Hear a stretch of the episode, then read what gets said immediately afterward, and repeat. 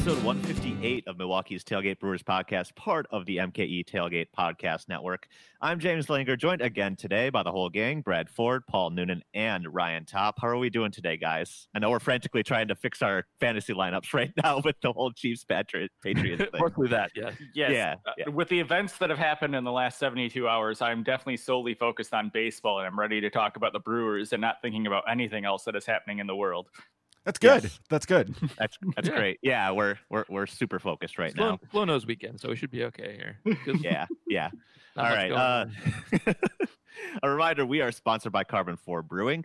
You know the great beers like Block Party and the flagship Fantasy Factory IPA. The next time you're in Madison, stop by their brewery on Kinsman Boulevard. That's on the east side of town.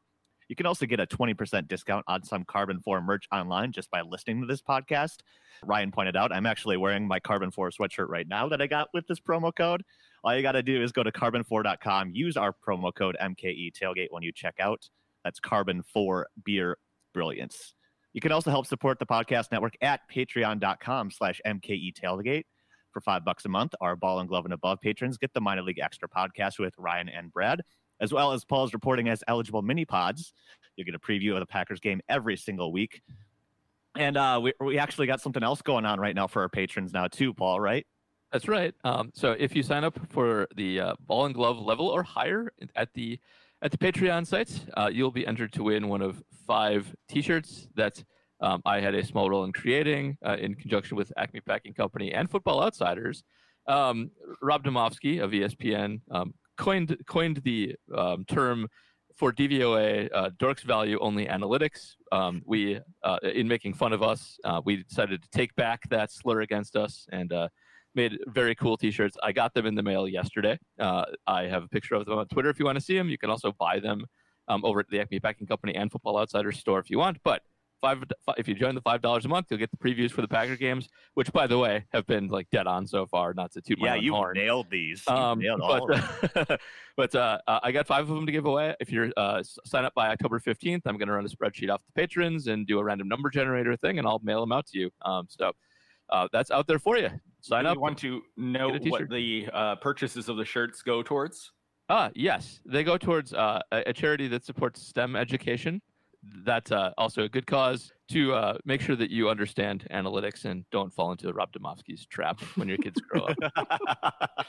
Which is funny because like Demovsky, like it's funny. He's like the least like he never has takes. It's like always just like science and or like not science, but news and news and news. Like it's generally just like here's news, here's news, here's news, and then like the one time he becomes like has any opinion, it's just the worst opinion you could have. Well, isn't he the one who always complains that it's too early to play the points game, so never go for two? Isn't that he his? is that. yeah, Yes, I thought that was uh, him.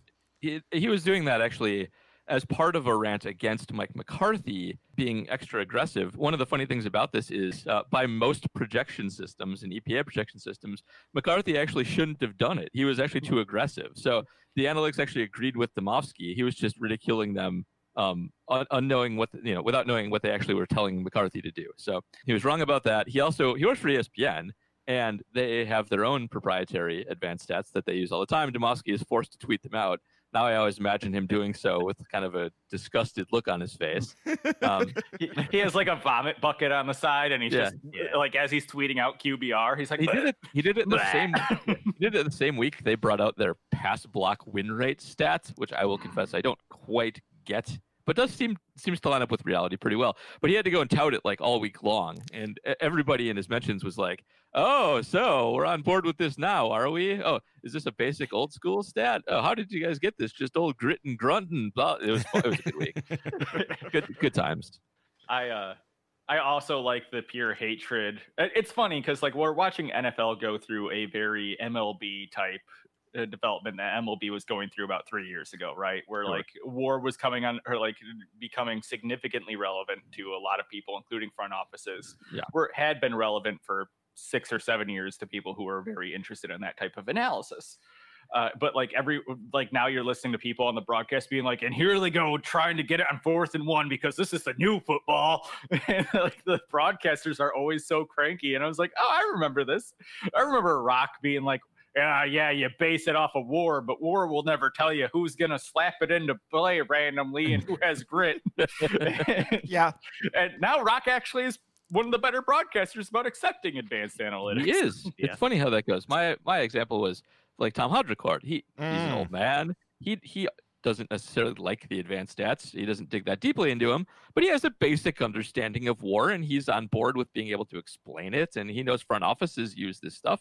So he's a good sport about it. It's football is harder to do because you got so many more meatheads, like just a- actively aggressive deniers that this is useful. Um, but it, it- it's still funny to see in this day and age when especially when i've already been through this battle like like really we still doing this Uh, Yeah, the thing that with Court, the thing that seemed to have have turned him around on it was Keith Law making the point because I remember when Court was on Keith Law's old podcast way back when, and basically they had a conversation about well.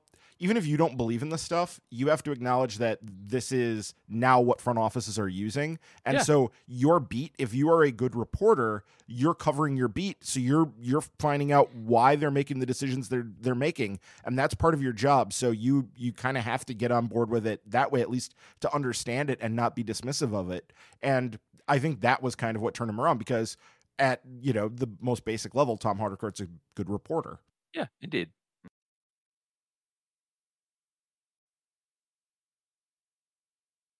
Well, I guess speaking of analytics, any analytic you look at would tell you that the Brewers were trash this year and uh, they were even worse in Hey, the playoffs. Whoa, whoa, whoa, whoa, whoa, whoa! That's a the Brewers' transition. offense was trash this year, That's yes, I'm being too harsh. Uh, Uh, I- overreaction I mean- to what we saw this and week. then But and then two thirds of their pitching was great, and one third was just god awful. when you're when you're trash at half the game you're trash at the game i think we yes, can all yes, I, I just need to have one positive to look forward to. Paul, Sure. leave me, leave me be. uh, yeah. So the Brewers season officially over. Uh, they got predictably swept by the Los Angeles Dodgers, who Brad pointed out are a super team and terrifying last week. Uh, that poured out to be true. Uh, Brewers lost game one, four to two, which is actually, you know, kind of closer maybe than we would have expected, considering Brent Suter could not throw a strike to save his life. if Suter would have been on that game they could have stolen that game I- Yep. I- they only scored two runs but uh th- that that maybe would have been enough if he just could have eked out a little bit better performance would uh, I Yeah. don't know. I, I don't want to watch them anymore, but No. still. yeah, I I actually uh kind of went back and looked through the box scores again this morning.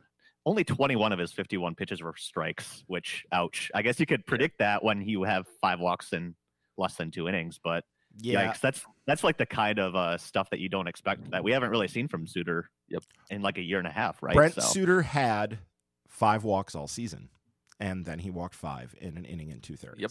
and that just like you can't predict that though i mean i'm not going to complain about the strike zone because it was consistent both ways he just that guy had a tiny strike zone like we haven't really seen that much this year It it based on I was watching pretty hard, and it seemed actually pretty accurate. It felt tighter than it was, but her but like he was actually calling a aside from a few pitches here and there a pretty good strike zone. Which I Yeah, was like, like- I, I can't watch this and like argue like that. Brent Suter is really getting cut off.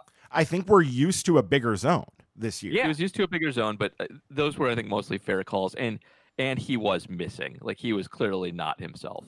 yes I think he, I think he got spooked by the first couple Dodgers um, making some good contact off some of his like spoiled pitches out of the zone and got afraid. That's what it looked like to me, or at least decided he had to nibble more even than he normally does, and just kind of lost it because like Mookie Betts was crushing anything he got his bat on, foul, fair, whatever, and. I don't know if that would freak me out if I was out there throwing 84 and all season I was getting the right way with throwing 84 and all of a sudden you play the super team for the first time and they mash everything that they can touch and uh, I don't know not I, I don't really blame Suter that much for that I think that's a tough spot to be in Dodgers are awesome and uh, yeah, what are you gonna do uh, tip your cap sometimes Right. I'm also not going to get upset with an uncharacteristic performance being the thing that really gave away the game. I mean, it's an uncharacteristic performance. And also, he left and they were still within plenty of space to win. There was Yeah. still room to find a victory in there. Especially after Orlando Arcia hit his home run. Oh my god, uh, Yes. playoff Arcia, Uh, man. by the it's way, for yeah, real. yeah, career all-time playoff home run leader Orlando Arcia. Oh, Tied with Prince. Tied with Tied with Prince. Prince. Tied with Prince. Correct. I went into this game feeling pretty good, but after the Brewers were getting injured through the game was when I was like, oh, okay, so they're just gonna not do anything because once you have Tyrone Taylor take uh, over for your third best hitter in the lineup and you already have offensive struggles, it, you're kind of boned. I mean, I like Tyrone Taylor. I think he'll be a valuable fourth, fifth outfielder next season, but you don't want him as a key as your fourth hitter and i mean we know lineup construction doesn't matter but you don't want him as one of your hitters in a playoff series against one of the best teams in baseball the best team in baseball No. And that's the big thing here too is that the Dodgers are really really really good. And we shouldn't have expected the Brewers to beat them, but because of just the stupidity of a 3-game series and Mhm. All that anything any stupid thing could have happened. They could have stolen that that first game if Suter had just, you know, been a little bit better and not gotten spooked like Paul was talking about. Yep. They could have won. So it what we did see was a lot of chalk going through for the most part. Like, what were the real surprises from that first round? I guess the Marlins beating the Cubs was qualifies as like a, a Yeah. legitimate surprise. well like Cubs had dominating the cubs Yeah. Yeah, that one Um, wasn't even really competitive. I guess you could say maybe uh, Houston over the Twins, but the, the Twins just looked bad from the start. And Yeah. Really won did. There. Um, I would say Padres Cardinals is always twice. It ended up being surprising that the Padres came back in that because of like they were down two to six and Yeah. came back to win eleven to nine. mhm. Yeah. Yeah, it- Oh, yeah. but you know, like I don't know how much if you pay attention to the Padres all year. I I was watching that game and they had noted like nobody's come from behind more than the Padres this year. So that's kind of their thing too, is they fall behind early and then they just mash. So yeah, but other than that, like a lot of a lot of chalk, I guess you could say. Right? You I think you- Y- Y- Yankees over Indians was one of the like non-chalk things, but also it's the Yankees, so I don't think it's ever Right. surprising anybody. I guess by seeding that would have been an upset, but I don't think Yeah. anybody really was expecting the Yankees not to get out of that first round. You had the Rays just totally stomp the Jays. Man, the White Sox collapsing like they did though too was kind of surprising to me. That was surprising. I feel like they were kind of. I mean, small series being what they are, who who could predict anything? But yeah, they, they seem kind of built for this. But the A's are also really good. Like Brad had They that are. right in our our season preview. He was Yep. That, that Yeah. the A's are a legitimately really good team. They're probably the second best team behind the uh behind the Rays in the American League, right? Like yeah, it's just so easy to forget about them uh, like because they don't have a lot of star names they just have a lot of players who are on an equal level which is like a weird thing to say they don't have uh, those like headline grabbing players but they have a lot of players who all contribute at an even pace well, and the guy who actually was their star in, in Matt Chapman, you know, pretty big Got hurt, name, yeah. got hurt. So that that Mhm. also does change things there. Yeah. But I mean, they play in the West Coast. They play in you know raw sewage, and like they're just yeah, like they're kind of always an afterthought. And Billy Beane just continues to weave his magic. So He does. Yep. You know, I'm At not least- surprised by any of the Central teams having lost because Yeah. one, one of the crazy stats about the Central is that the Brewers, had they scored one more run, would have had the second best offense in in the Central. Um, they, Yep. they finished two one hundredths of a run behind St. Louis for that mark. And you know, we've all seen the Brewer offense play all year, and a lot of that's bolstered by their 37 run out put that those two games that one week. But like that's how bad the whole division was. Nobody could score any runs, and even the Cubs, who led the division, like had a pretty bad offense. They're still a bottom 10 offense. They didn't score any runs in the playoffs either. So I don't think it's surprising any of those teams got wiped out. They had, they were all hugely flawed um, on offense, including Yeah, Milwaukee. Yeah. Outside of the Cardinals, uh, the the Brewers had the second highest run scored out of the NL Central teams, and they scored all of two runs. Yep. at least we didn't get shut out in 22 innings Yep. There's that. That's- the that's Cincinnati beautiful. Reds. yeah, I had a little 22 fun with that. I had fun with that, you know, especially after they spent all that money on Moustakas and Castellanos. Yep. And everybody was yelling that the Brewers should have spent like that. And look at that. They both ended up being pure garbage in the playoffs. I thought the like to have 11 hits in that game and not score a run it was fascinating. Like obviously the Braves have, I would argue, actually better pitching than the Dodgers. Uh, their Mm. bullpen's a little weaker in the back end, Mm. but their starters are pretty dominant. It's, it's comparable, Let's but go they with good pitching. They have clearly Yes, very have- good pitching. they have very very good pitching. But still, to like get 11 hits against them and not score a run, and then like for 13 innings. Yeah, that that game was insane, being scoreless as long as it was. It was purely a, a display of offensive ineptitude. So, uh, yeah, I guess uh, not really surprised any of the Central teams, AL or NL, kind of did well. But speaking of great pitching, we that's pretty much what knocked the Brewers out was Clayton Kershaw's dominant God. performance. Probably probably the best uh, start of his postseason career for a guy who's pretty much been maligned for failures in the postseason, striking out 13 Brewers over eight shutout innings. Which is Uh, funny that they kept bringing that up because I feel like playoff Kershaw kind of proved himself in that first World Series year, right? Like, and, like, did. since then, he's been significantly better. So I after do the think last he's got three, a bad rap, yeah, but Yeah, Yeah, also like, the out three or four 13. Brewers is like, who cares? Big deal. Sure, Like, yeah. you're in the club. yeah, Walker Buehler had like 11, didn't he? Like, Yeah. I mean, he just did it the day before. right. So you could argue, yeah, the, the Brewers aren't a uh, offensive force like uh, you know Kershaw's run into before, like the Nationals or anybody else. But he did ha- he does have a career ERA over four in the playoffs. But kind of I, I noted this in the Brew Crew Ball series preview. He's also had a ton of opportunities to pitch in the playoffs. So of course you're going to get like some of that variance too when you're basically pitching another half season of your career in the postseason. Well, it's Right, kind of I- Madduxy, where Maddux was not a great postseason pitcher. He had good games in the postseason, but Mhm. he also just he had games where Greg Maddux was great, and I think Kershaw is, is somewhat also as well in that he can dominate like mediocre to bad lineups like every single time. Like he'll just he'll go out and do that. Better lineups are a little bit harder because it's not quite the same you know level of of stuff that you know they there's ways for you to get hits against guys like Maddux and Kershaw. It's you know the comparison is it's a little bit faulty in that I think Kershaw even you know at Kershaw had better stuff than than Maddux, especially Yes. once Maddux was in the playoffs on a regular basis, right? Like once he got to that point, but because people forget Maddux was a hard thrower when he came up. It just was by the time anybody knew who he was, which was around, you know, when he goes to the Braves and he's like in his mid to late 20s, then he had lost that velocity and was right. more of a guile pitcher at that point. So, But which you- is now what Kershaw's becoming, which is weird because he used to be the 98 guy and he's only 32 and he's already down to like normal velocities, I guess, for still hard for a lefty, but yeah. uh, well, and he's not- back up this year compared to where he was. He his velocity is spiked up a little bit.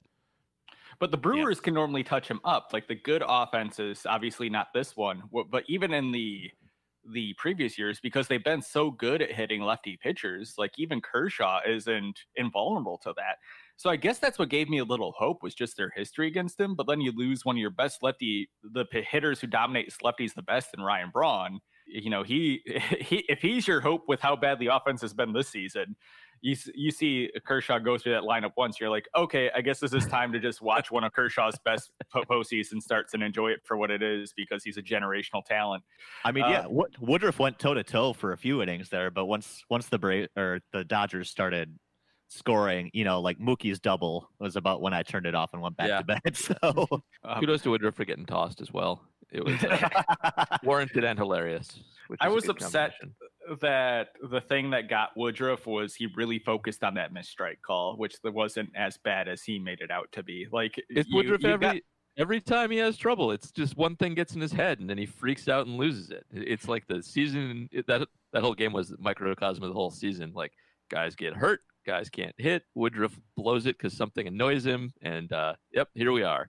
You got to like get that guy like a sports psychologist in the off season to like calm him down about those little things. Yeah. because that that was I mean truly like one thing would happen like he'd miss a spot he thought he deserved in the zone and then he'd have those that fourth inning blow up.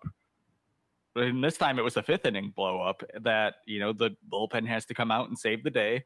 But otherwise if he just stayed focused he dominated them. He made good hitters look like idiots. Yeah. Yes, he did. He was consistently getting swings and misses Yeah, on was. them. And I think, you know, also you had the the defensive issue that I think played into him losing it a little bit there. So, Yeah, losing it out there with Urias trying to make a tough play, but short hopping the throw to Gyorko, who is not an actual first baseman. So you had a person who's not an actual third baseman throwing to a person who's not an actual first baseman, and lo and behold, defensive issues arise. Mm. Yeah, So- that's that's the Brewers' way, as it was. It shall always be. Right. but that's one that Gyorko has to get. That Yeah. I can believe that he missed that. They, they put a lot of blame on Urias for the short hop, but I think you always expect a major league first baseman to get it. But the point being, he's not a He's major not. league first Yep. baseman, so you either way he he has to get that. So it, it's a bummer, but again, you got to move past it. Right. I guess taking uh shifting to the I guess 10,000 foot view, looking at the series as a whole, I guess Paul does the result of the series surprise you at all? No, not at all. I, in fact, if you were trying to predict exactly how the series would go, I, you would probably land on this most of the time. Brewers didn't score any runs, got dominated by a good Dodger lineup or uh, pitching staff, and weren't able to keep up with the bats on the other side. Like again, got swept by the best team in the National League. There are literally no surprises about this at all. Old guys got hurt. Um, nobody turned the offense around. Vogelbach did something, and Arcia did something. Again, the, if you're going to predict like the random Brewer offensive output, that's probably about right. Um, I would say that this is maybe the least surprising possible outcome for this uh, this series. And you know, we kept saying anything could happen in three games, but it turned out the most predictable thing possible happened in three games. They lost two games by three runs or less, right? Yeah. So there you go. Right. Yeah, I mean, the one thing I would say is that if you had told me before this series that the Brewers would get swept in two games and the Dodgers would score seven runs, I'd be like, oh, so the Brewers actually kind of held the offense in check somewhat, especially once we knew that Corbin Burnes was out and that Devin Williams was out. It was like, oh, so we lost our two best pitchers going into a series against one of the best offenses we've really ever seen in baseball.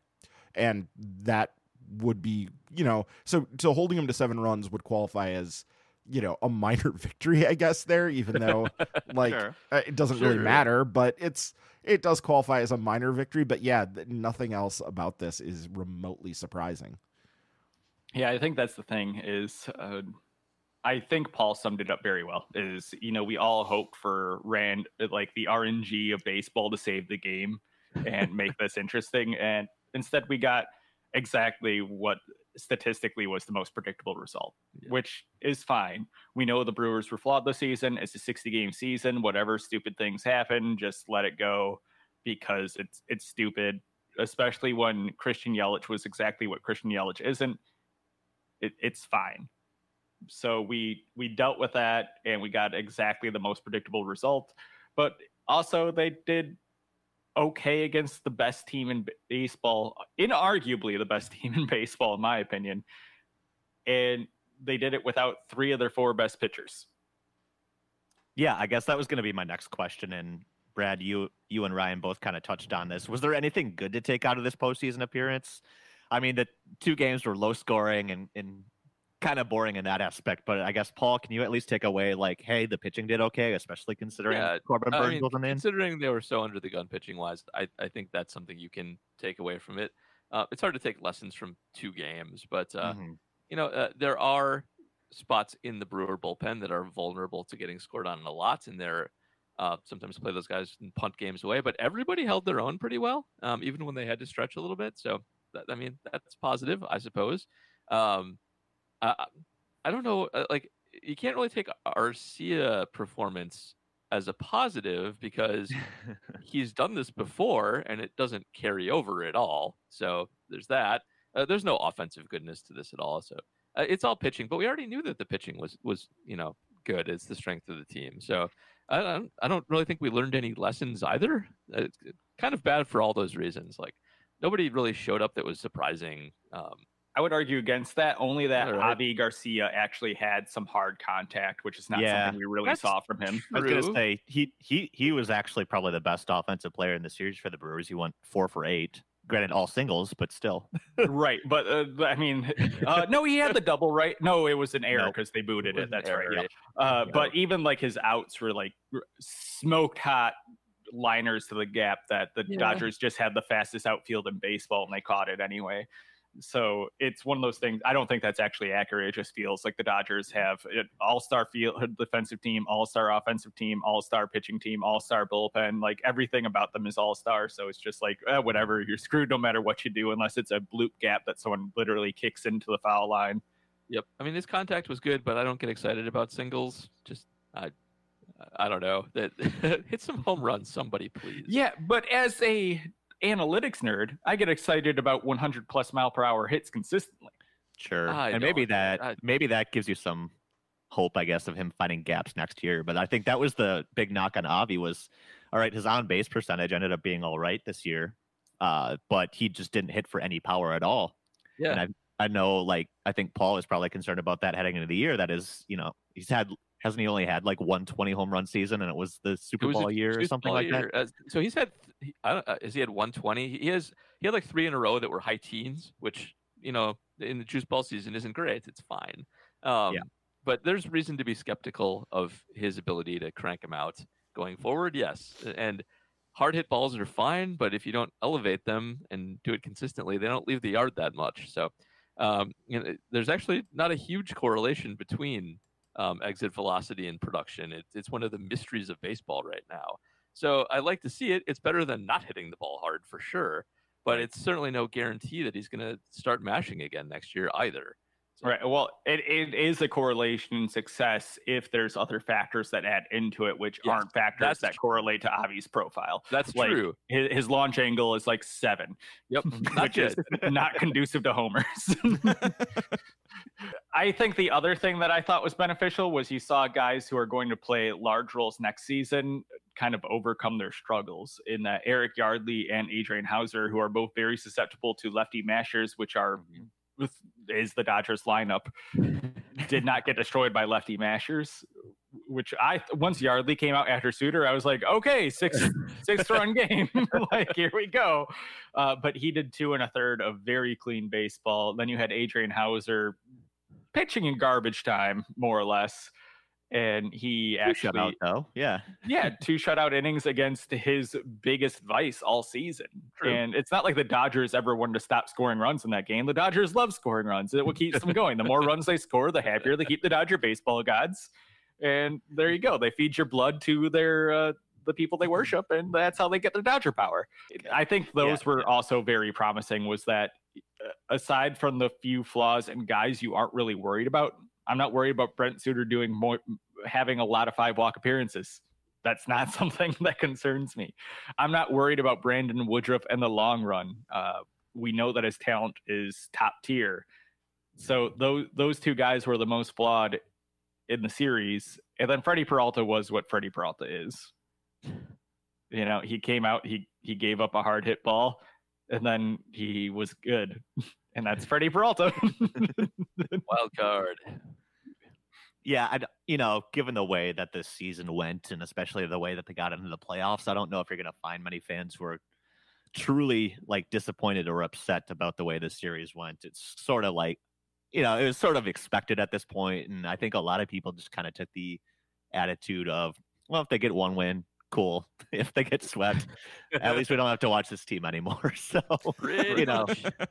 Yeah, the worst part of the season is just having to watch the offense struggle so much and just waiting for it to come around to come around and just never having it happen. So I think the, having the break of the off season and you know a real spring training that guys can work on stuff will at least provide some hope next year. But like it was just painful. So I know everybody was sad that they lost, but it, it's, it was so unexpected against the Dodgers and um, you know, it's not like the offense just clicked into gear. I think everybody was kind of hoping playoffs are here. Maybe some somebody will figure it out. Maybe um, they'll have the extra adrenaline and muscle a few over. Whatever didn't happen. Once it w- became clear that they weren't going to put runs on the board, oh, I was kind of out. right. and not sad. Um, not as sad as I would have been in a normal season. Did you see another predictable result that's already happening now that uh, teams have been eliminated and we're moving out of the next round? In that manager general managers and owners are already posturing for not playing play people anything as they prepare to have quote unquote no fans next season well we don't know what our governors or senators are going to allow in our baseball stadiums for next season already starting already underway Good times. Yeah, it'll be, I guess, an interesting off season. They'll have So- fans next year, but they're going to claim that they won't until the last minute of spending. No baseball owners gms They don't they don't behave like that. That's No, not that's at crazy all. talk. Nah. Yeah. they love fair compensation they're very much workers advocates from my remembrance on the note of i guess looking ahead to next year you know we talked about just how badly the rest of the nl central struggled in the playoffs it's pretty clear that nobody in the division is very good i guess does that give you any hope heading into next year that is kind of an open field here paul Uh, I, I feel like the, like the the misery police here. So yes, it does because it's better to have worse um, people in your division to play against. However, um, I I always think these are a bit of a double edged sword because um, if you're building the team, you can also build your team to compete in the division, and you don't have to be as good in the Central to win it. You just have to be better than kind of some bad teams. Now, the and the Cubs can fix themselves if they want to because they have infinite resources.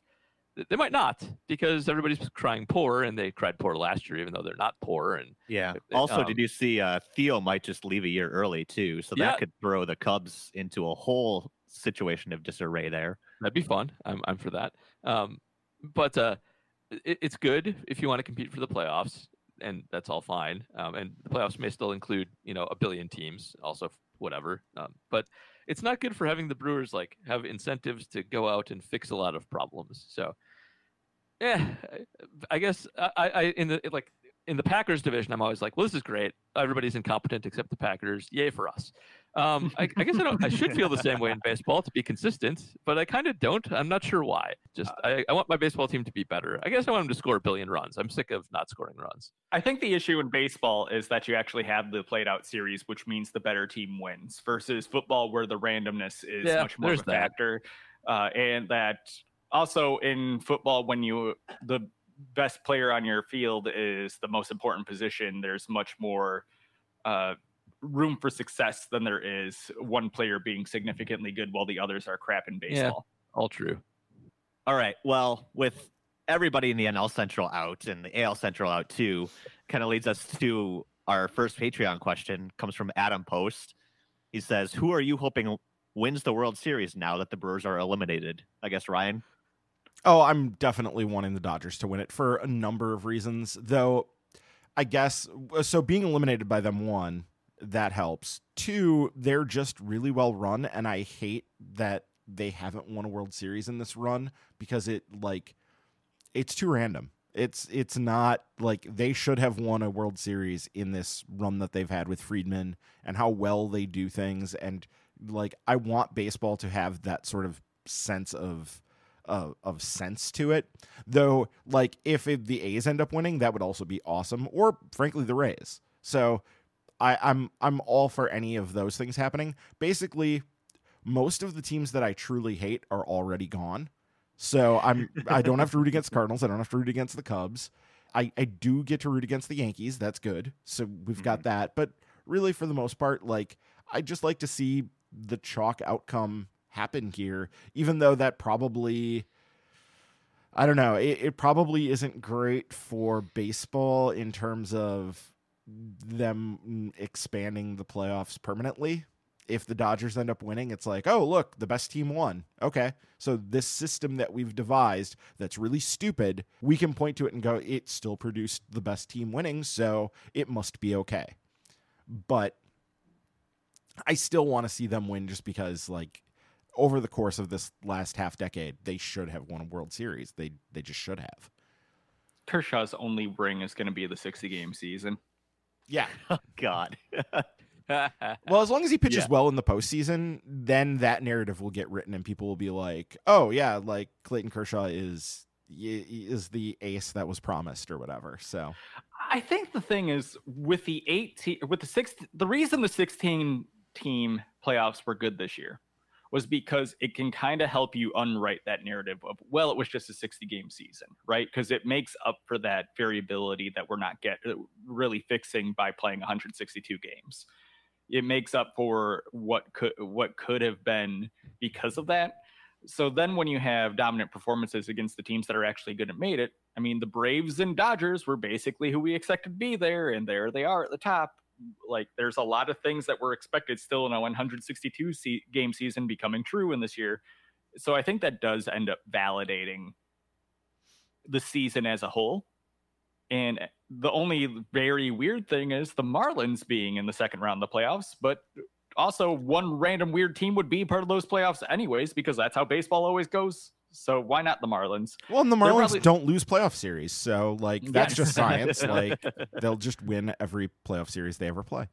They're probably the only team I'm actively rooting against because I I mean they screwed up a third of the season because of their behavior off the field and I don't want them to get a reward for Well, they were they were not like the Cardinals though. They apparently No. the reason that they that they had the outbreak was not due to what originally had been reported. Thanks, Bob Nightingale.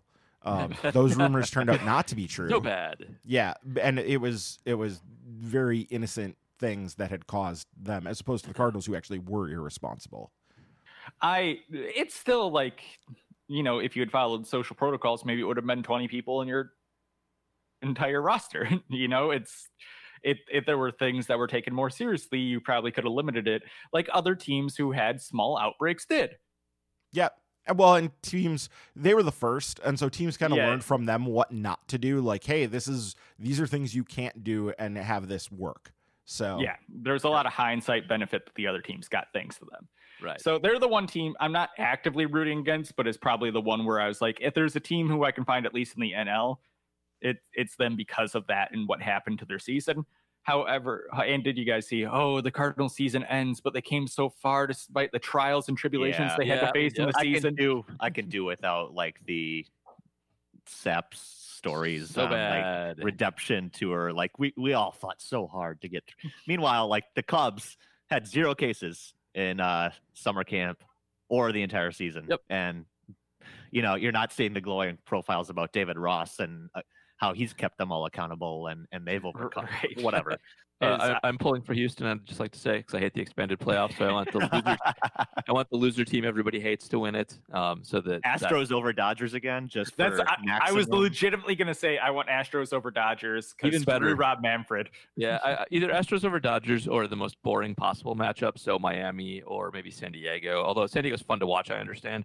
However, you know there are no there actually are no Padres fans. So um, There's that- a lot of Padres. I hate the term bandwagon, but there are a lot of ter- like national fans who are hopping on the Padres Yeah. because they had the most exciting player in baseball. Right. And it's not the Padres' fault that they don't have any fans. It's just that San Diego is a place where other people from other places go, and they already have baseball teams that they like. So there are no Sort native San Diegans. So And, and the Padres haven't given them reason to switch over for the last 20 years anyway. So yeah, exactly. Same issues the Rays have in But yeah. Florida, right? Like it's just a bunch of Yankees fans living in Tampa. It's not Exactly. really Rays fans. So so go Houston. Um, I hope you pull it together and find a way to cheat over the last couple weeks here. Yep, I, I'm I'm pro team Houston because I want anything and everything that could screw over Rob Yeah. Manfred's new bad playoff system to happen.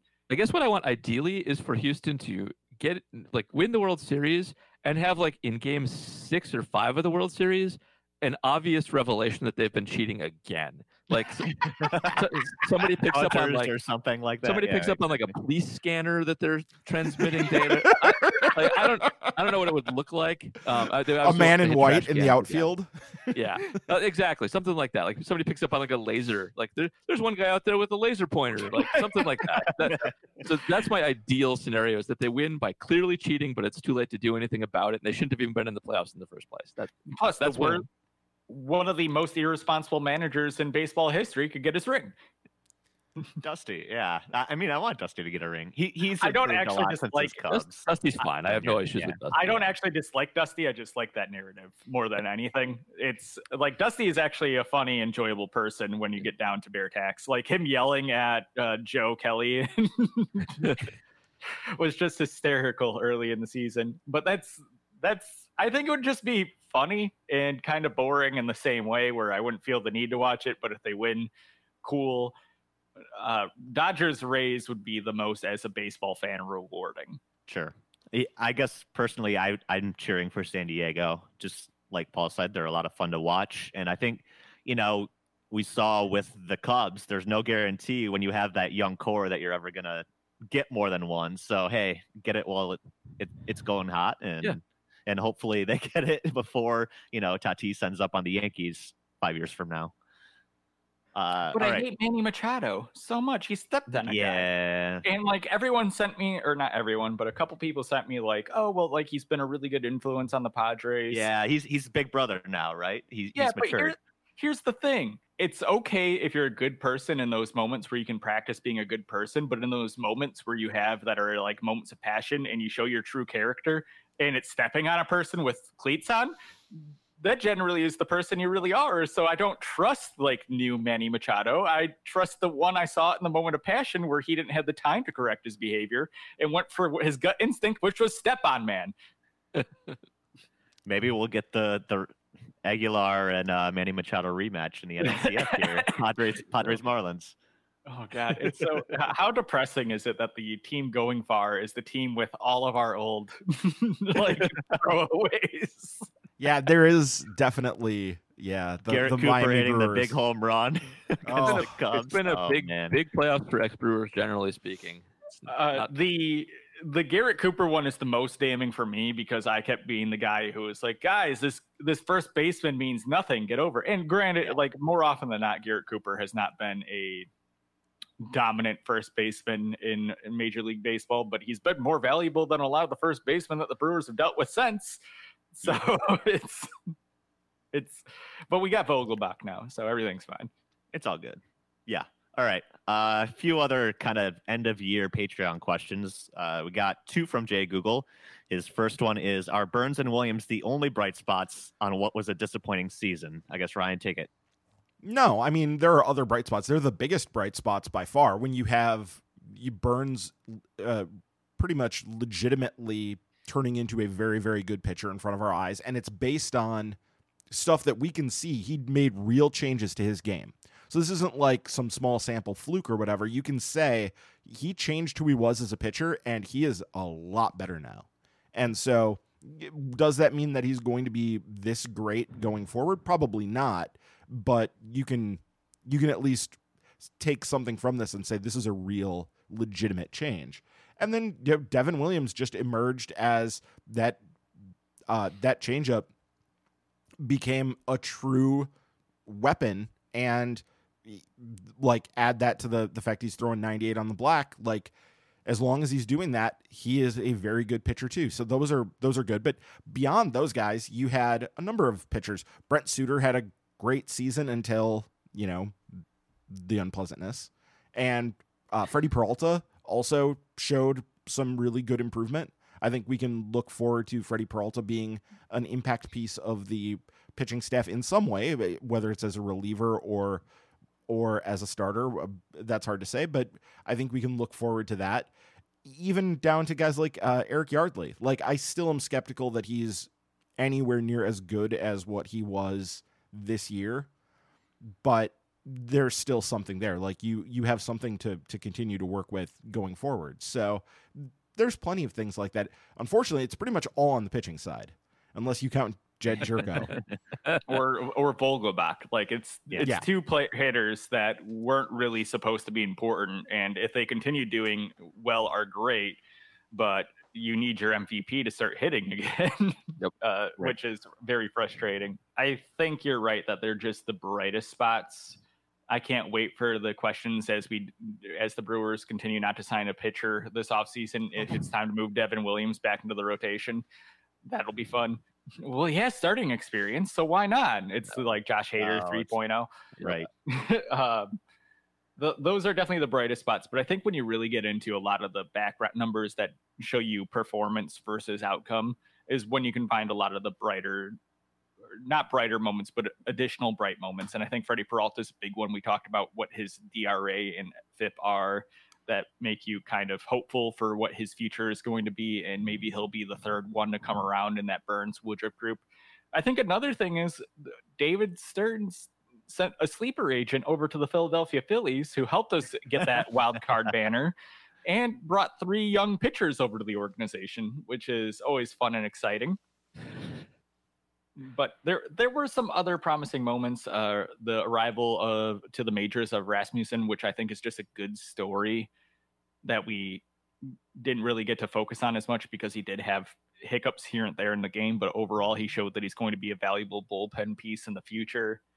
There there's a lot of bright spots, but like Ryan said, aside from Jed Gyorko and Daniel Vogelbach, who aren't the people you want to be the only good offensive stories, there were only two offensive stories that were good, unless you count like the 10 days that Lorenzo Cain was performing like himself again.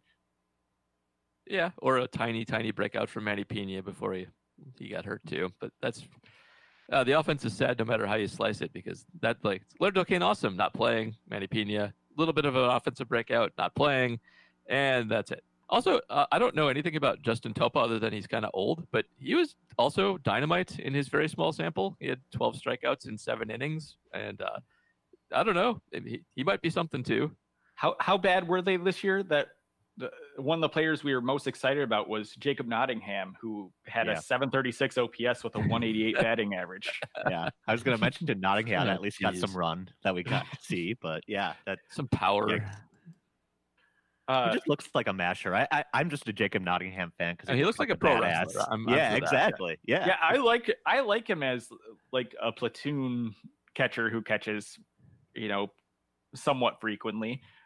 Uh, but I, Paul, to go with your thing, Topa, I tweeted this out. He's the story we all wanted Nate Orf to be.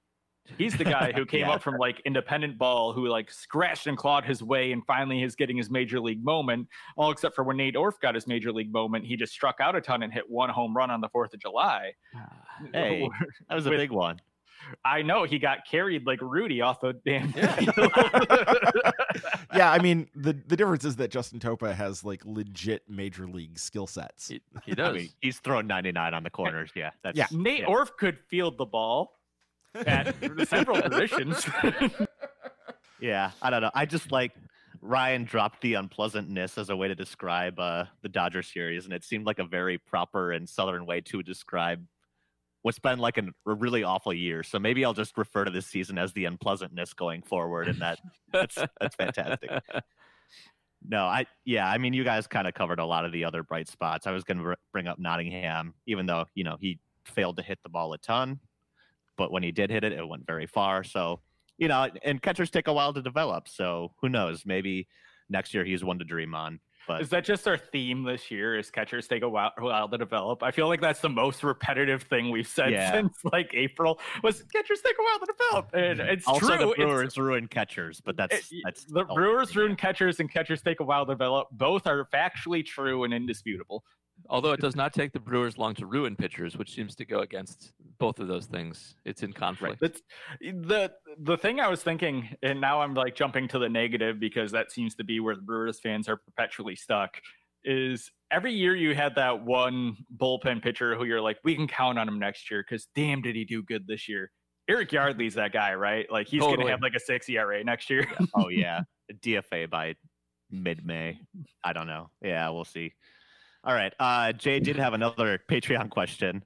Uh, dealing with Ryan Braun, he says, if this was Braun's last game as a Brewer, what's the one moment you will remember the most about him? So Ryan Braun nostalgia time. I guess Paul, what's your number one memory? Uh, it's the bomb to put him in the playoffs. The the West Helms day. Um, uh, that it's a great Uecker call. It actually got them to the playoffs for the first time in forever. It was so good.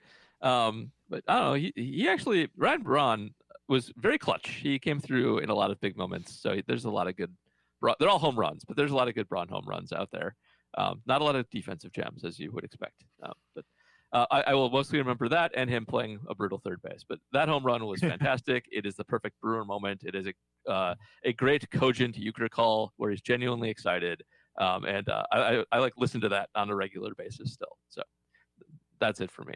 I think for me, it's when he walked in spring training in 2012 to the uh, oh no. to the press conference. Like that is honestly what I'm going to remember.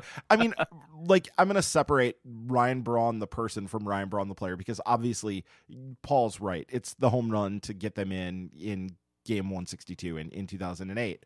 But I am going to remember him being so cocky and arrogant at that moment and knowing what we do now about like what happened afterwards and all that that like he seems to have genuinely become a better person but man he was he was a pretty uh Insufferable prick. insufferable yeah. yeah. i mean he Totally. in that moment that was yeah that was not good and especially knowing what we know looking back on it now like yeah he he came out like guns blazing and really really arrogant in that moment and yeah that that's something that's going to to stick with me forever and it, I will never have the pure unadulterated fandom of Ryan Braun that that I I probably should have for a player that was as good as he was and that I followed his entire career from the moment he was drafted, you know, to the to the end of his career and all that. Like there's always going to be that that mark on him in my mind. And I guess I I don't really talk about that a whole lot, but like there's something there about it that I have never really it's never really been settled for me. Well, he's the only significant stain on the Brewers franchise, while also being it's weird because he's a big bright spot on the franchise while being the only significant stain. There's other moments that were not great, but nothing quite as scarring as this one was, especially at the time when, I mean, unfortunately for him, it happened right before the world kind of stopped caring about PEDs. Mhm. Uh, but True. also, it was at the moment where if you did get caught with PEDs, the world was going to forgive you. You just said, "Yeah, I couldn't stay healthy. I took them because I wanted to help my team," and then went away. Well, I think he probably cost himself a lot of the goodwill that could have come from that by how he behaved after the first incident and when he thought Mhm. he had gotten away with it when he thought that the because of the the because of the, the screw up in handling the the sample and whatever when he thought he'd gotten away with it the way he acted like will always be held against him by a lot of Yep. people Definitely.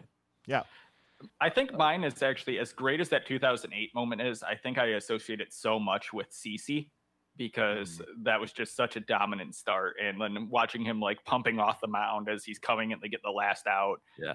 That and uh, I hear, I should hear Uecker, but instead I hear Rock going, "Yes, yes," over and over again when I think of that moment.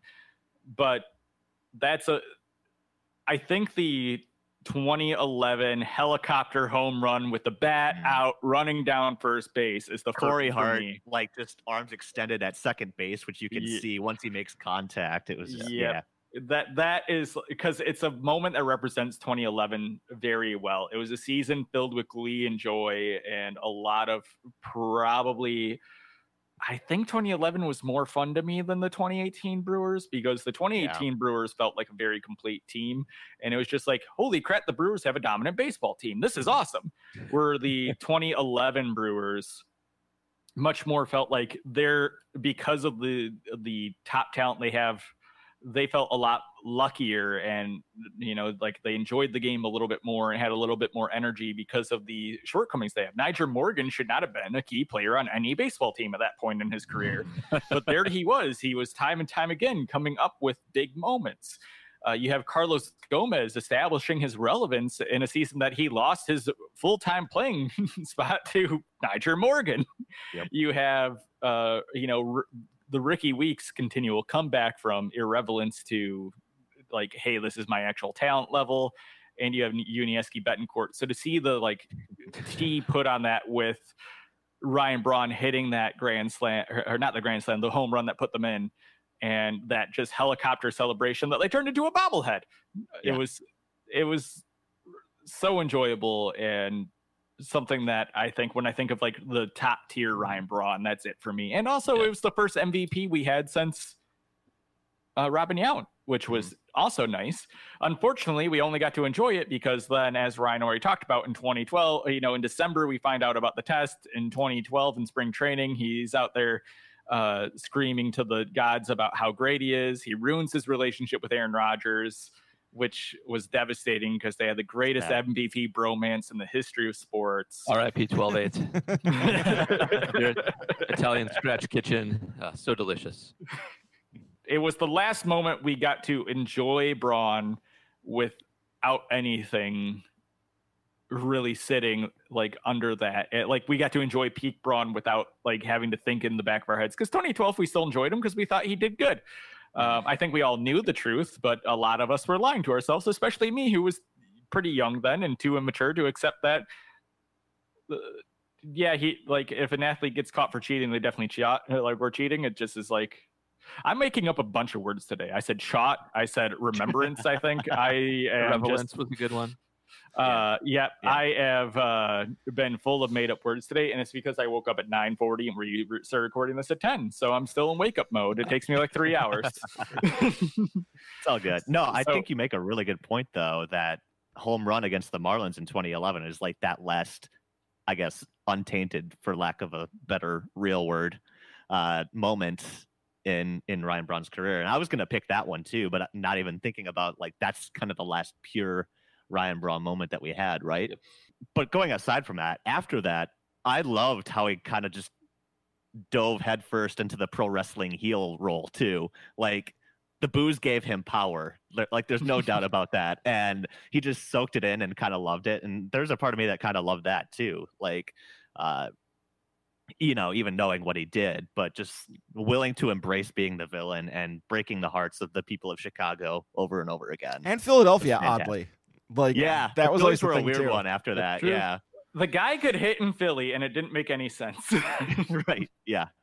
Uh, especially considering they only played three games there every year. But man, like outside of the the Cubs and the Reds, I don't know if he killed anybody more than the Phillies. I mean, to be fair, everyone hit in Philly, but not quite like Ryan Braun did. right, right. So I don't know. I guess we're gonna have a lot more time to maybe reminisce about Ryan Braun later this offseason, kind of depending on what the Brewers and what he decides to do. So I guess we can we can look forward to that a little bit later this winter as well. Um, another Patreon question. We got one from Darren Jones. He says, speaking of the offseason, predict someone with a remaining with remaining team control that won't be in the organization on opening day next season by way of either trade, non-tender, or declined option. I guess Braun would be an easy pick here, but I guess Ryan, what do you got? I'm gonna go with Ben Gamel. I think that Mm. they are going to move on from him and try to figure out a different way to make all this work. And I think they already have the younger, cheaper replacement for his role already on the team in Tyrone Taylor. So I think that that would be the direction that they end up going with. That is letting him probably just non-tendering him would be my guess. Uh, I think he's actually on a team option, right? He signed a two-year deal, so it'd be declining the option. Okay, yeah, yeah, I think you're right. That counts though. Yeah, Yeah, same thing. Either way, he's gone. Yeah, Uh, mine would be Eric Sogard. declining I- the option. Yeah. Yeah, I know they like him. I know they like want that defensive. I know like Craig Counsell just wants the like next version of himself to always be on the team, but I I just think there's other ways to do it. And with that jammed middle infield, and you're going to have to get Gyorko sometime at third base. I think the playing Yep. opportunities for Sogard are going to be limited, and it's not going to be worthwhile having a bad left-handed bat who is okay at defense sitting in on your bench. All true. I'm just gonna take the easy way out and see a Ryan Healy because he's terrible. And, uh, and They used this last guaranteed option to this be year right. too. Oh yeah. oh, is it, did they use his last option? Oh I think so, right? Uh, I thought he had one left, but maybe Hey, not. you might be right. Let's uh, do some in-show investigation on Fangraphs. Ryan Healy Fangraphs, because they Ah. actually have the option counter now, which took way too long for any baseball site to. Add. Oh no, he has so many options. I Yeah, I thought was so gonna many say. I was say. so. He Uh, but he is ARB eligible next season, so you're probably That's a right. good one. Yeah. yes. So he he's terrible. He completes the roles of everybody being terrible who they picked up in the offseason. So And he was your DH in game playoff- two of in a three-game playoff series. game. In an elimination game, nonetheless. Yeah, Yeah. inconceivable. Inconceivable. I like listener of the show JD. I think actually asked the Brewers Authentic Store if he could, if there was an opportunity for him to purchase the lineup card with Ryan Healy at DH. Yikes. I guess I'll think outside the box. Maybe Manny Piña. I think maybe uh, Jacob Nottingham showed a little bit of something, uh, enough to kind of give him that that right-handed catcher role next year. But they clearly like Manny Pena, and maybe it all goes out the door when they sign JT Realmuto to a one-year deal. We'll see. I thought about Pena, but I think they just like him so much. He's such a Yeah. integral part of, and he's still inexpensive too. So they- they're not gonna have to pay him he's much. cheap. He's a glue guy. He he's good defensively. There's really no reason to get rid of him other than to give Nottingham a shot. But Right. Well, add two, three catchers is almost a legitimate thing next year with the 26 man roster, right? that's true. Very when, when you well. got to do the 13 and 13 and you actually have to play by the rules that were created in this offseason he he is almost assuredly that you'll need the three. And i think you'll want as good as nottingham and piña are defensively piña is significantly better than nottingham is defensively. So i think you want that guy and he might just be your late inning catcher versus the right side of the platoon I guess speaking of catchers, maybe Omar Narvaez not around next year. It's not like they gave up a ton to get him, which kind of leads me to my next question, which I think is specifically here to make Brad mad. Because I told Brad I was going to tease him about this later this year. But Darren Jones also asking, who will the Brewers trade their 2021 competitive balance round A pick for this year? Because it's become a David Stearns tradition to just throw away that pick, and it drives Brad nuts. it just makes no here is a team that like their bragging point is we manipulate money better than all of you so here's this opportunity to have an expanded pool of money you can manipulate in the draft and you're like eh, f this and you just kick it to the door i don't get it why does this team at the way they operate using intelligence and like data manipulation and money configuration more intelligently than a lot of other orgs why does that front office see no value in having an expanded pool? I because they don't want to spend money is the simple solution, right? They just don't want to spend the money, and they're like, another two million dollars we've got to spend on some freshman. like, no, get out of here, and they chase it away. But why? And like, the more shots you have in the draft, the more likely you are to be successful. So you just throw away one of the shots. It's I don't like it. but yeah, he's gonna trade it away for some like 0.08 war reliever. That's right. Yeah. Whatever Seattle's offering up as a middle reliever, gone, I'm sure. He's gonna get Taylor Williams back from the Padres with it.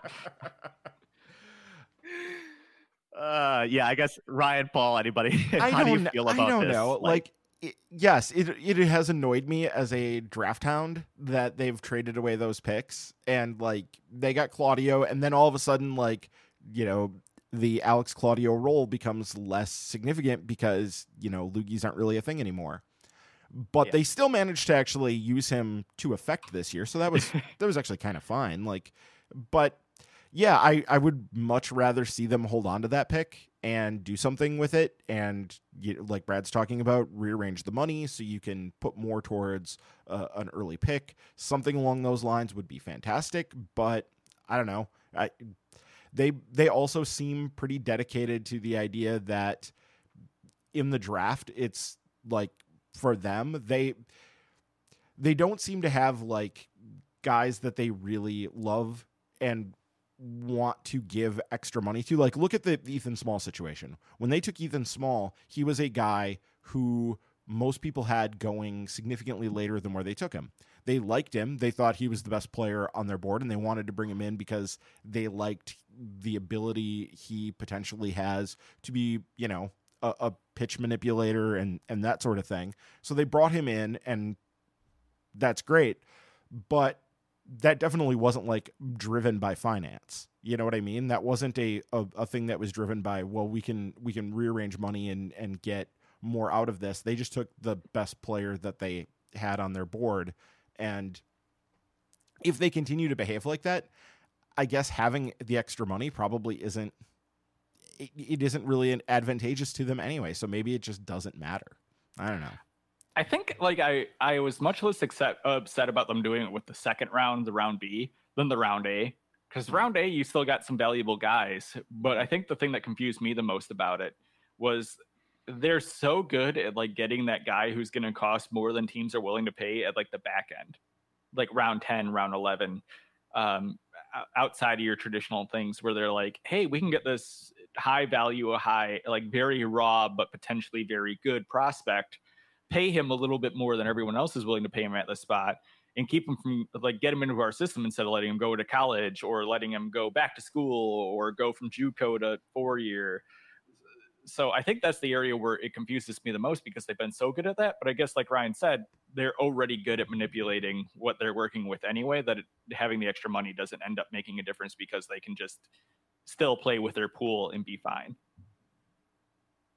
Yeah, I guess my thing is you're still a bad farm system and you kind of just need bodies at some point, right? So why are you trading away a, you know, supplemental first or second round pick constantly? I mean, I get the argument that with that draft pick, you're hoping to get somebody who will eventually become a major leaguer, and you're trading that pick for somebody who already is a major leaguer. So, on some extent, it's already a value play, right? But, you know, I selfishly, like Brad, I like dreaming about prospects that you get for cheap and then follow them through the system. That's a lot more fun than, you know, a catcher who can't hit or a lefty reliever. So, I don't know. Selfishly on that aspect. Yeah. I see them keep it. I don't know. A catcher, uh, at least the catcher was supposed to hit. Yeah, but you know, and, as- and they did the Paul, the thing that Paul talks about. They're like, oh, lefty hitter who has had had one good offensive season, and he'll play well in Miller Park. Yeah, yeah. It, it's it's exactly that. Like, oh, you'll see peak offense from him in Miller Park because it's a lefty hitter saving blah blah blah blah blah. As we, opposed we all, to yeah, yeah. I mean, we talked about Avi Garcia's uh, launch angle being like seven. Omar Narvaez is like 94 but on the opposite, on the opposite scale he has balls, like yeah. no hard hit like yeah, everything is like 80 miles per hour. yeah yeah. So uh, like the complete inverse it's like avi can hit everything but he hits it no higher than dead middle of the outfield wall. And our her omar hits everything 90 feet into the or like 900 feet into the sky and they go t- 12 feet. Everything's a high pop-up yeah, so I don't know. I, it's virtually a guarantee that they're going to trade that pick anyway. So we'll see who it's for. It At least give is. us something. It'll give us something to talk about. In Especially December, in this season where like they are not going to want to spend money. Yeah, it's a cheap opportunity to get you know another big league player like i yep. said but the only and, thing that gives me hope for the offseason is that mark a is so impatient and like such a tinkerer and a backseat driver. He seems to have been less so in the david stearns era but hmm. i hope he goes david the offense is bad David, we need new people. David, the offense was bad. And then David Stearns will bring out a chart that will confuse Mark A, and Mark will just nod because he doesn't want to feel dumb, and then like everything will stay the same. Oh, this is a I very that's how those meetings go. Yeah, this is a very uh, elaborate narrative you've constructed, Brad. Meanwhile, Sandy how... Alderson's calling David Stearns to try to lure him to New York. Like so, we saw how bad. uh oh god, if I can't remember his name, the good reliever who the Cubs signed and is now is bad, Kimbrel. We saw how bad like Mark A obviously wanted Craig Kimbrel. Yeah. Uh, so he is sitting there going, but you know, like David Stearns was like, now Mark, look at our spending chart. Look at our plan. Look at his performance over the years. See how he his velocity is going down. And Mark's like, "Oh, I have to nod yes, or they're gonna think I don't understand baseball. Damn it!" That's what happened there, in my opinion. And I think like that's just how he does it. He's like, no, no, no, you're not going to Kyle Lohse me, Mark. That's not happening to David Stearns. so, James, you just hit on it, but we probably should bring that up because we were requested on Twitter to to discuss that. The uh, oh yeah, the Mets rumor and David Stearns. Oh now, yeah, I forgot about that. Yeah, Aslatam, our, our old friend Aslatam, uh, sent us a Twitter note uh, talking about that rumor that once again, I feel like it's an annual rumor at this point too. Sure. That David Stearns is going to go to the Mets. Uh, but with Sandy Cohen there, and uh, did they officially install Sandy Alderson as kind of the head guy there, or is that still kind so Alderson is being brought in to manage the transition and to try sure. to bring, yeah, to basically bring the new GM in because Brody Brodie Van V is uh, on his way out.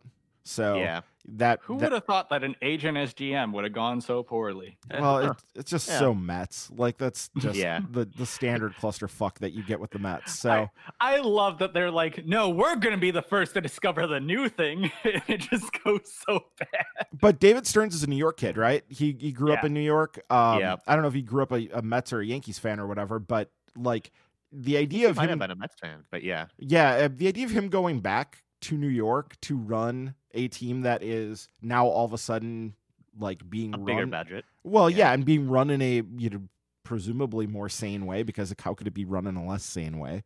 So I don't know. Like I I think that it, it could have appeal for him, but it does sound like the Brewers would just kick him to president of baseball ops President, and then yeah. make Matt Arnold the the uh, GM. GM. So like and David Stearns would continue to do basically exactly what he's done anyway, but I they would they would just do that because he because he can. I don't The only difference then is that you, like David Stearns gets to escape all the necessary media thing, and you can say like, no, Matt's the GM. Talk to him. Right. It's the It- Theo Jed Hoyer route, It's right? Like perk, yeah. Yeah, everybody gives Theo the credit, but Jed's the one making the trades. Yeah, exactly.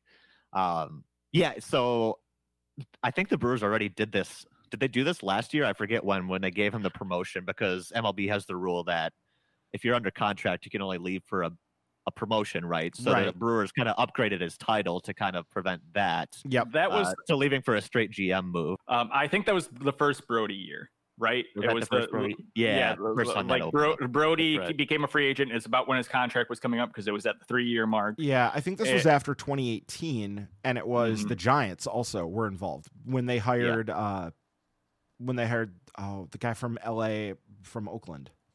Yeah. Why am I? Yeah. yes. I know who you're talking about. I just don't want to butcher the name. I can't think of it offhand. So Yeah. yeah. But yes, I mean, when- I could try butchering it. I butchered every other word in the Yeah, English language. I, don't, I don't even. I can't recall it. But yeah, point being is like if the Mets are going to do this, they probably have to offer him straight up president of baseball ops, no GM. But I mean, the Brewers would probably gladly do that, and I think that's kind of already been intimated that that's kind of the route that the Brewers might go this offseason it, because they they've been fending off suitors for Matt Arnold for years too, right? So uh, it'd be a one way one way to keep both of them around, but kind of interesting to think about like what would a post Stearns world look like for the Brewers if they were to lose him. You I don't want to think about that right now. This Yeah. season has been bad enough. I don't want to think enough. about that. Um, It'd be the last thing 2020 has for us. Yeah. I think the other thing too then is then you kind of become more protected with Matt Arnold, right? Who they've almost lost it seems like every season since 2018. Yeah. And I know they value very highly. They do not want to lose Matt to um, anything that would so if you make him GM and then make that lateral move slash other teams have to promote him and he's been somewhat unproven in that managerial role and you can't just give him a straight up promotion it makes things a little bit more difficult. Uh, and then what you probably move Montgomery into assistant GM. Yeah, I think so. Unless he 'Cause- already, isn't Montgomery already AGM? Yeah, he's one no, of he- the AGMs. Yeah. Oh, is he? I thought he was this uh, VP of development of player development. Yeah, or some something he's like something in that vein. I mean, It's he's like part A- of the. Yeah, it's like a split role. There. he's but- one of the inner council of people. You know. So you can, but you can make him full assistant GM and then hope you don't lose him for another year. Yeah, just make up a title. That's fine. That's how these things apparently Yes. go. But yeah. um, so yeah, lots of good questions this week. Uh, reminder: you can send us a question on Twitter like that one, or you can sign up to become a patron, and you get question priority when you do. And Ryan, we've got a new patron shout out, and I guess it's more of a welcome back this week, right? Yeah, I believe James Vandenberg was with us before and is rejoining us. So welcome back. I'm pretty sure, James. I, I think you were with us before. So. yeah, uh, I know we, we took a question from James a couple of weeks ago, so we want to get that shout out in there. And a reminder uh, when you do sign up to become a patron, as we just said, you get that shout out, you get question priority, uh, and you'll be entered in to Paul's t shirt contest as well. So remember that. Uh, in the meantime, if you have something you want us to talk about, we put out a call for questions every week on our Twitter account. That's at MKE Tailgate. Reply to that tweet with your question, or you can follow all of us individually on Twitter. Ryan is at RD Top, Paul is at Badger Noonan, Brad is at Brew Crew Blue, and I'm at James L. if you haven't already, please do subscribe to the podcast on Apple Podcasts, Spotify, Stitcher, Overcast, Pocket Cast, anywhere else you listen to the podcast. Hit that subscribe button. And while you're there, please do leave us a review to help other people find the podcast as well. Uh, that'll wrap things up for this week. I believe next week we'll plan on kind of going over our uh, season prop bets that we made at the start of the 60 game season. And uh, I know firsthand that my predictions did not go very well. Uh, we'll see where the rest of us rank and and uh, cover all of those next week on Milwaukee's tailgate. Thanks for listening.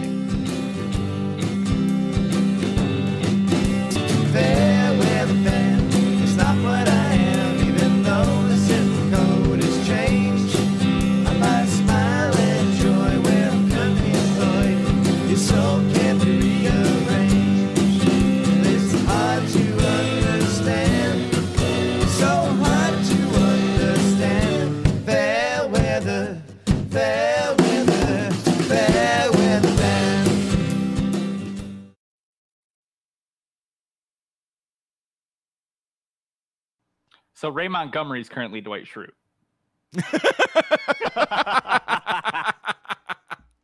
Assistant to the GM. That's what it is. It legitimately is. I'm so glad That's I didn't awesome. hit stop.